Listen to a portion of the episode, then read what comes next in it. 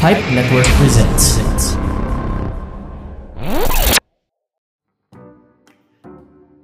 You are listening to the Banyo Podcast, Reflushed, a podcast of useless information with nonsensical rumbles and a lot of short stories. Alam niyo kung ano yung totoong useless? Yung ad break ng Rule 20.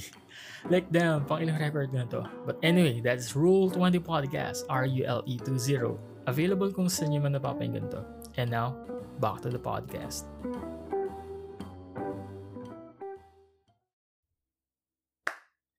Hello, ladies and gents. Welcome to another episode of the Banyo Podcast, Reflush, the show where you get to learn something new and useless about the world around you. My name is Carl Aquino.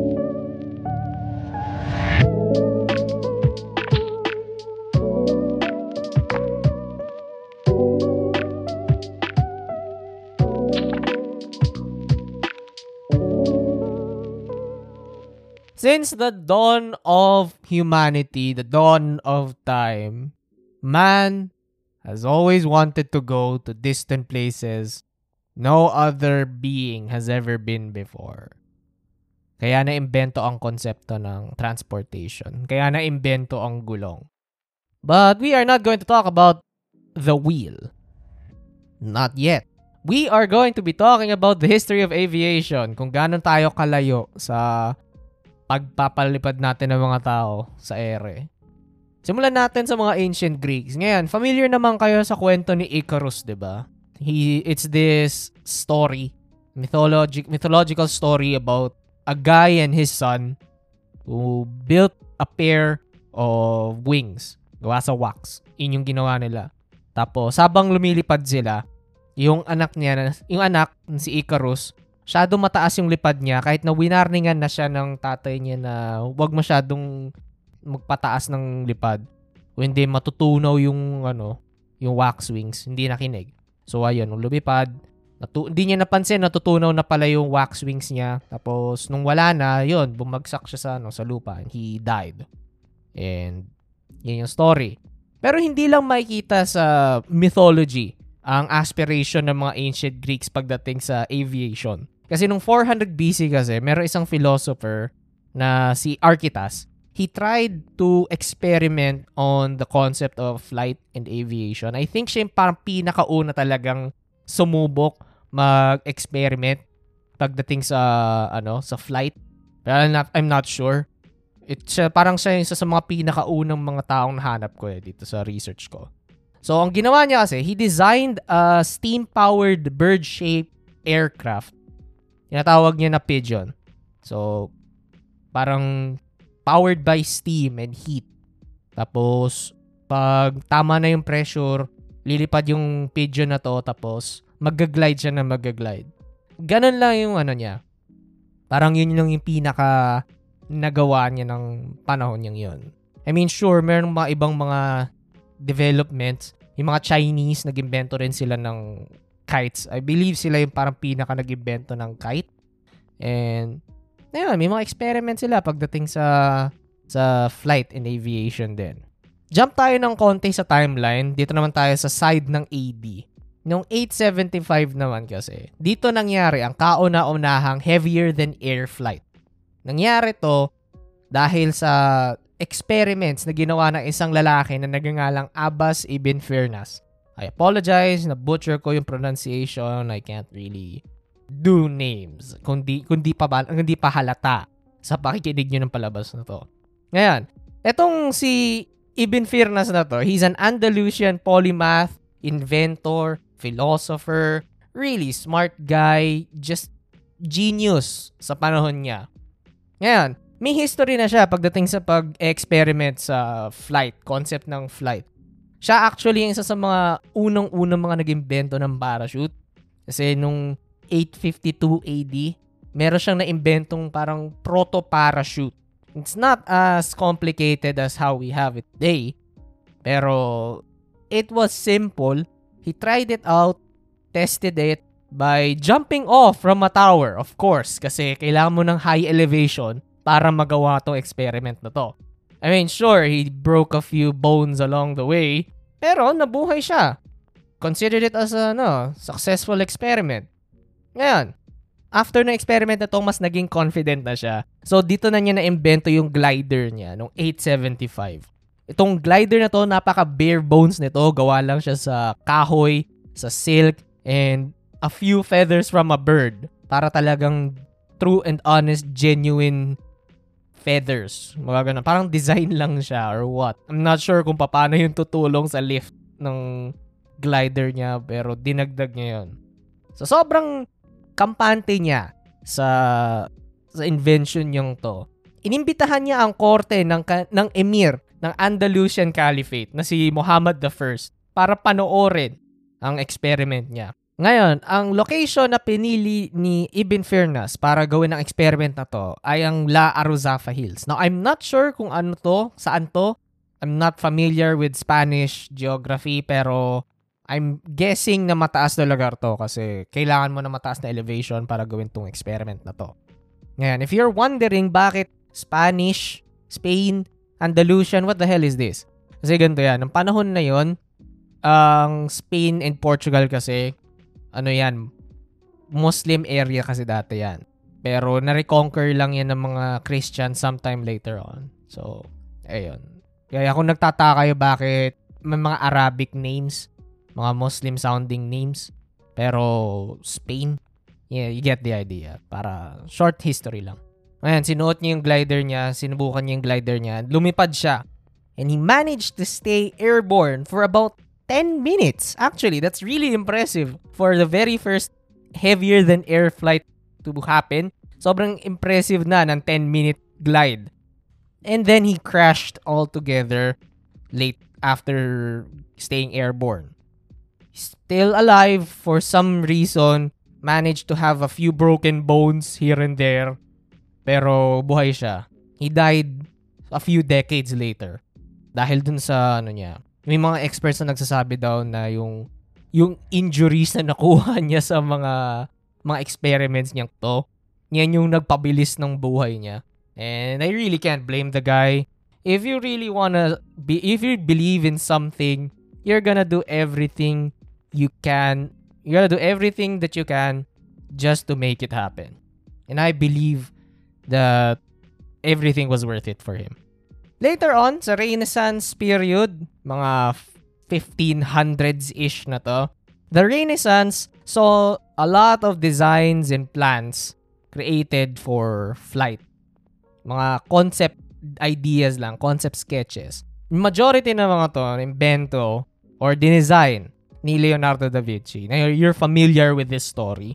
Marami siyang mga dinesign na parachutes, mga na-invento rin siyang helicopter, and meron din siyang inimbento na flying machine. And sa lahat ng mga designs na to, wala talaga siyang ginawa. So basically parang concepts concepts and ideas lang to. However, tong flying machine na to, na feature heavily siya sa Assassin's Creed 2 dun sa Venice. If you haven't played that game, merong sang section kung saan nagtel pumunta sila sa Venice tapos, may gliding section yun. It's really fun. You can check it out. Now, up to this point, we've been talking about heavier than air flight. Now, let's go to the lighter than air flight camp. Ngayon, ito yung mga hot air balloons, helium balloons, dirigibles, all that fucking shit. Ang kauna-unahang hot air balloon na naimbento ay inimbento ng Montgolfier Brothers noong 1783 sa France. Kung hindi pa halata kung gaano ka Frenchy Frenchman nung putang ng last name nila, ewan ko na lang. Ngayon, these brothers actually managed to make an outstanding and amazing feat. Kasi they were able to reach an altitude of 6,600 feet and nakabiyahe sila ng 2 kilometers. And it's really, really great if you think about it. Yung mga materials nila, ginawa lang nila, kinuha na lang nila sa background, sa ano, backyard nila. It's really, really cool. And itong hot air balloon nila was actually powered by wood fire. And napaka elaborate ng designs niya, napakaraming swirls and it was beautiful. daming gandang colors na nakalagay doon. It was really outstanding. You check it out. Ang daming mga illustrations ng hot air balloon na to. Ngayon, as the years progress, ang daming mga developments na nangyari pagdating sa aviation and more heavier than air vehicles were invented. Kasi nakita nila na mukhang mas reliable ang heavier than air transportation and flight ng mga ganyan. All that fucking shit. Pero ang mga naiimbento pa lang ng panahon na to ay puro mga gliders hot air balloons. Wala pa yung mga eroplano na kaya talagang lumipad ng kusa niya. Nangyari lang to noong 1896. Dito nangyari ang true and honest na kaunaunahang successful na flight talaga. Nagawa to ng isang eroplano na tinatawag na Aerodrome number 5, ng fifth generation ng mga Aerodrome planes. Isa tong unmanned and engine-powered na plane, aeroplano na imbento ni Samuel Pierpont Langley. Was really genius. Walang piloto and all that shit. And nalaman to ng American government. They were actually planning to use this as a spy plane sa Spanish-American War. Pero nakita nila na masyadong mahina ang materials ito para magamit so hindi na lang nila tinuloy. Ang kauna-unahang manned na flight naman yung true and honest manned flight, yung merong piloto and that shit, ay nangyari nung 1903. Dito napapasok yung Wright brothers. Familiar na kayo sa story na to. Magkapatid sila na gumawa ng eroplano tapos lumipad sila gamit ng vehicle nila and it was ano caught on camera kumbaga ganyan. The brothers managed to fly for about 120 feet lang and the flight genuinely just lasted for 12 seconds. But it was a success nonetheless. Kasi dito na nakita na, oy, flying really is manageable. We can actually do this shit now. Kasi nandito na yung technology. People have already invented an engine strong enough to to take people up in the sky. Parang ganyan. So, marami mga na-invento yung ano nila yung maraming mga nag-imbento. Aircraft development went into overdrive after the successful 12-second flight na ginawa ng Wright brothers na to. People kept on inventing planes left and right with varying levels of success. If you're interested in watching these other flying machines in action, you can check it out on YouTube. Ang dami niyan. And these other flying machines napaka-wacky nung iba talaga. They had their own unique thing going. Iba doon, napakadabi mga pakpak. Iba doon, pedal operated. As if may power talaga yon Pero, wala, ewan, ang daming mga naimbentong mga eroplanong to.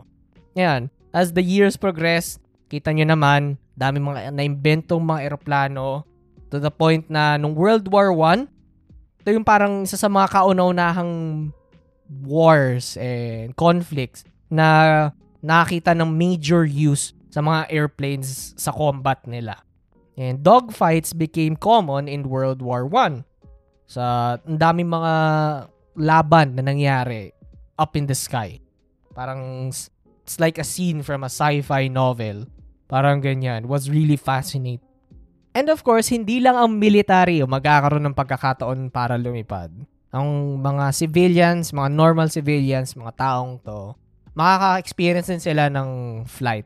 Kasi after World War I, nagsipag sulputa ng iba't ibang mga airlines. I mean, sure, meron mga airlines din na lumabas prior to World War I. Pero mas dumami lang sila after the war has ended. Now, the 1920s saw a few more historic moments when it comes to aviation. And dito napapasok si Charles Lindbergh. If you're not familiar who this guy is, he is the very first guy to successfully flew over the Atlantic Ocean na walang navigators, walang ibang external help, just him and his wits and his airplane alone. Yun lang talaga. Sinimulan niya yung flight niya from New York to Paris noong May 20, 1927. It was an it was an amazing and successful quest and it was widely renowned for this successful travel. Ngayon, ang aeroplano na ginamit niya doon, yung Spirit of St. Louis, makikita mo na siya sa Smithsonian National Air and Space Museum. It's the very same airplane that he used. Was beautiful. Small, but beautiful, not the less. Itong successful flight niyang to, it actually made flying more commercially viable for people. Nakita nila yung potential sa aviation and sa airline industry, mga ganyan. Noong 1930s naman nangyari ang sumunod na evolutionary step pagdating sa construction and development ng mga aeroplano. Kasi dito na naimbento ang mga jet engine. Ngayon, ang mga pioneers pagdating sa jet engine development ay ang England and Germany. Both of these countries independently had ideas on inventing the jet engine pero nauna na lang ng Germany na mga ilang taon. Ngayon, ang Germany, ang unang flight ng kauna-unahang jet engine plane nila ay nangyari noong 1939. Ito yung sa Henkel HE-178 plane. Habang yung England naman, meron sila nung Gloucester E-2839 ng first flight ay nangyari nung 1941 naman. So, they they were a few years behind sa development ng jet engine pero they still ab- they were still able to cross the finish line not the less. Ngayon, since mga panahon na to ay World War II na nangyayari, ang unang mga jet engines ay nilagay muna sa mga military planes bago nilagay sa mga commercial airliners. Mga commercial airliners, nagkaroon lang sila ng mga jet engine just after the war. Kasi may mga surplus jet engines na. Dito na sila naggumawa ng mga pang-civilian airplanes para sa commercial flight, mga ganyan. And after this, airplanes have become bigger and bigger as the decades have passed para lang makapagdala sila ng mas maraming cargo and passengers. Soon enough, nag-imbento na rin sila ng mga ba't ibang mga computers and high-tech equipment na nilagay sa mga later vehicles. And as you can see, just a hundred years of aviation, marami na tayo nakitang development pagdating sa sa flight. It only just goes to show kung gaano ka innovative ng human race. And hopefully, we get to see more airplane development soon enough. So that was the history of aviation. I hope you guys have enjoyed this episode. If you did, please like, share, and subscribe to the podcast. Please like our Facebook page, facebook.com slash stories. Kung may idea kayo or topic na gusto nyo i-cover ko para sa isang future episode, please message me on the page or you can email us at storiesandpodcasts at gmail.com. If you want to support the show in a more personal way, you can consider donating via Gcash, PayPal, or Coffee. The links are in the description down below. Lastly, papakinggan ang The Banyo Podcast Reflushed and The Carl Aquino Experience Requiem sa Spotify, Anchor, or sa kahit anong podcast app na ginagamit nyo. Once again, this is your host, Carl Aquino signing off. See you on the next episode.